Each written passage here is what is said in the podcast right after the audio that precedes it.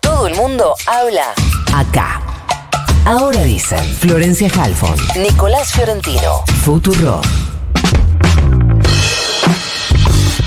744 dice el reloj, 13 a 6 dice el termómetro de la ciudad de Buenos Aires. Seguimos repasando las consecuencias de la elección del domingo y vamos a hablar con uno de los ganadores de esa jornada. Estamos en comunicación con Carlos Bianco, jefe de asesores del gobernador de la provincia de Buenos Aires. Carly, buenos días. Florencia Jalfón te saluda. ¿Cómo te va? ¿Qué tal? ¿Qué tal? Buenos días. ¿Es verdad que desde el domingo en el gobierno bonaerense están todos desnudos? No me tiras un chiste. Eh, te quiero preguntar si la... Eh, tengo el recuerdo de la última vez que saliste con nosotros y si mal no recuerdo, enseguida de las pasos nos decías que había que seguir convenciendo a la gente de lo peligroso que podía resultar mi ley y la verdad que recuerdo que en ese momento pensé, ¿por qué no buscan cambiar de estrategia si esta estrategia en la paso no funcionó? A la vista de estos resultados, ¿qué pasó entre la PASO y la general? Eh, mira, yo creo que dos cosas, eh, o tres cosas. Eh, por un lado, hicimos eso, seguimos explicándole a la gente de manera muy tranquila y sin chicana, ¿no? ¿Qué implicaban las propuestas que hacían, bueno, las otras fuerzas políticas, Milei, Bullrich? no hicimos eso en la provincia de Buenos Aires porque la verdad que no había propuestas provinciales ni de Juntos por el Cambio, ni de la Libertad Avanza. No tenían un programa provincial, solamente digo que repetían los candidatos acá en provincia, repetían de memoria algunos eslogans que, se establecían en la campaña nacional. Eh, pero bueno, algunos nos acusaban de que hacíamos una campaña de miedo, el gobernador fue muy claro y dijo, no, lo que da miedo es su campaña, cuando dicen las cosas que dicen, inclusive tocando temas que uno no, ni, no pensaría que, se deberían volver a discutir, temas saldados, temas que tienen con el origen, que ver con el origen de nuestra patria, los próceres, la independencia, el Papa, eh, la dictadura, bueno, eh, se puso en discusión, se pusieron en discusión cosas, eso, que estaban en principio en el imaginario colectivo totalmente saldadas. Yo creo que fue por parte de quienes lo plantearon en estos términos, fue un error eh, táctico, tremendo. Eso por un lado, por el lado de, si querés, de, salir a explicar lo que ellos eh, proponían. Por el, lado, por el otro lado, nosotros en la provincia de Buenos Aires seguimos haciendo lo que veníamos haciendo hace mucho tiempo, de modo permanente, en el marco de la gestión, que es seguir haciendo inauguraciones de escuelas, de centros de atención primaria, de centros universitarios por toda la provincia, poniendo de obras, de obras en general, ¿no?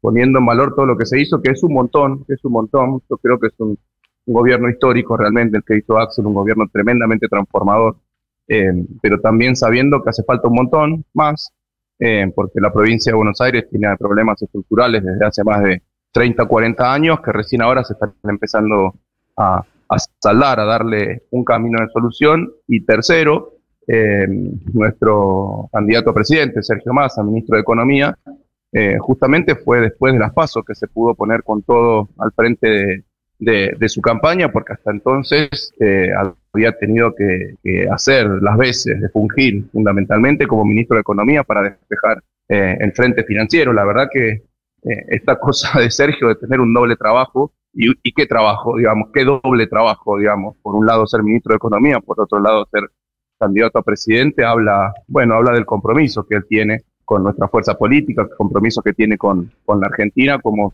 se ha jugado el todo por el todo, ¿eh? realmente se ha jugado por el todo por el todo desde el momento que asumió en un momento totalmente crítico de la economía argentina, en donde, bueno, eh, algunos con mucha razón dijeron, se escuchan eh, o decían, si no agarraba Sergio esa papa caliente, ese fierro caliente, se empezaban a escuchar las zapas del helicóptero e inclusive de la oposición ya estaban llamando a una asamblea legislativa o pretendían llamar una asamblea legislativa. Bueno, yo creo que todo eso se ha puesto, esas tres cosas, ¿no? Poner de relieve las consecuencias de, la propuesta, de las propuestas de la oposición, poner en, valor todo lo que se hizo y dar un mensaje de esperanza. Y bueno, después la, campaña de, Sergio a nivel nacional que, que cobró el volumen que requería para esta, para esta etapa.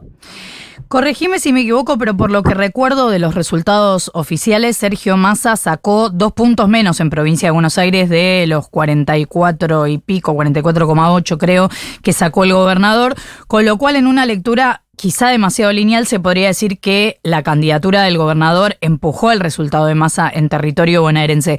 ¿Cómo se hace ahora para militar el voto de masa sin la boleta del gobernador?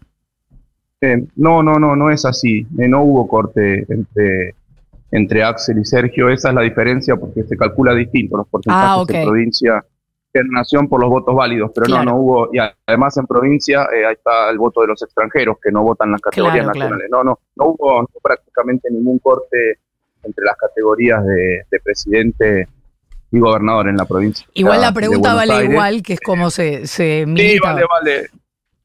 No, no, fue en la boleta completa, creo yo, eh, pero también digo, eh, respecto a lo que decís vos, yo creo que en particular en la provincia de Buenos Aires, eh, por un lado, las propuestas de la oposición no hicieron mella o no entraron como habían entrado en otras provincias, yo creo porque no tienen nada que ver con el sentir y el pensar del pueblo bonaerense, las cosas que se planteaban, eh, no sé, desde arancelar las universidades hasta eh, establecer el sistema de voucher, que tampoco nadie entiende bien de qué se trata, no sé, te lo digo para el interior de la provincia, por ejemplo, ¿qué le vas a dar un voucher a una persona que vive en Tapalqués y tiene una o dos escuelas a donde puede ir? ¿Qué, qué mercado, ¿A qué mercado se va a dirigir con el voucher? Eh, o sea, por eso, eran cuestiones totalmente eh, fuera, de, fuera de sector, fuera de lugar eh, para los bonaerenses en las que se proponían. Eh, y, se, y yo creo que la gente reconoció todo el esfuerzo que se hizo, todas las obras que se hicieron. Carly, Sí. ¿cómo te va? Nico Fiorentino te saluda. Quería em, hacerte otra consulta. Se supo, por la información que tengo yo, va a ser mañana. Algunos dicen que hoy, pero lo importante es que en las próximas 24 eh, horas, 48 horas, va a haber una serie de reuniones en Juntos por el Cambio de la que se eh, presupone va a salir algún tipo de posición, muy probablemente no única, respecto a cómo se posiciona esa alianza que quedó fuera de competencia en la primera vuelta de cara a la, a la segunda vuelta. Vos como eh, dirigente de Unión por la Patria, como funcionario del gobierno bonaerense, como funcionario del gobierno bonaerense reelecto, ¿qué, mm, ¿qué crees que va a pasar o qué crees que puede pasar o qué te gustaría que pase de esa o que, que salga de esa, de esa alianza, de esa fuerza política?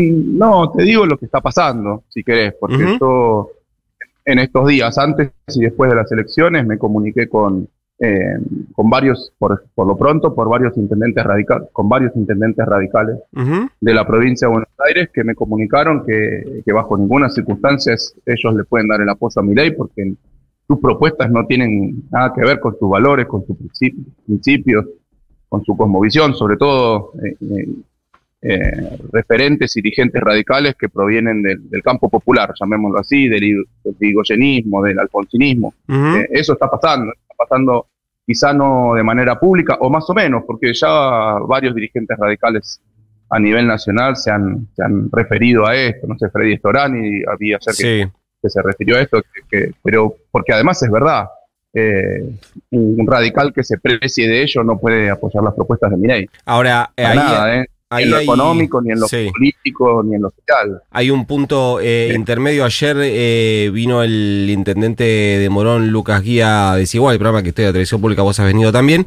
y él eh, contaba lo mismo que vos, que en contactos informales con dirigentes del, del radicalismo le manifestaban lo mismo. Ahora, no es lo mismo que el radicalismo diga nosotros no podemos acompañar a mi ley a que diga nosotros no podemos acompañar a Milei ni a Massa, como dijo la coalición cívica, que sería otra posición.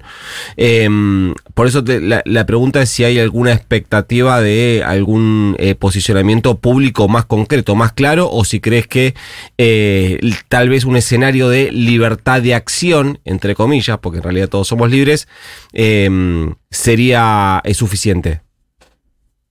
Mira, yo igual te digo que es relativo eh, lo que digan a esta altura los dirigentes, son muchos dirigentes. Segurísimo. Porque el voto no le pertenece a nadie, realmente. Segurísimo. Digo, eso que dicen, no, yo te doy mis votos a vos. vos no. La gente vota a no porque le diga algo a algún dirigente. La, Ujú. la gente vota lo que le parece. Eh, así que, pero bueno, obviamente que es importante una, un- un- una expresión en un sentido u otro de los dirigentes, pero yo creo que no mueve votos expresarse. Eh, hacia un lado o hacia otro. Yo creo que define siempre la gente y la gente tiene muy bien claro cuáles son las propuestas, eh, más allá de lo que digan los referentes. Igual, digo, pero yo creo que sería muy importante que el radicalismo se exprese eh, por la positiva hacia Sergio Massa, porque creo que es lo que, lo que tienen más cercano de acuerdo a sus principios, de acuerdo a sus valores, de acuerdo al modelo de país que debería tener un radical. Te lo digo viniendo de una familia radical, ¿eh? Te lo digo viniendo de una familia radical. Eh, nadie de mi familia estaría a favor de la barbaridad que dice ley. Bueno, pero ahí, eh, viste que la discusión es, si se piensa en los votos que sacó Patricia Bullrich, es si son fundamentalmente votos antiperonistas o qué característica tiene ese voto. ¿Cómo, cómo ir a buscar esos votos que, a ver si hay alguno que no sea antiperonista? Yo creo que hay que reforzar las propuestas, nuestro discurso, explicar cuál es nuestro proyecto de país.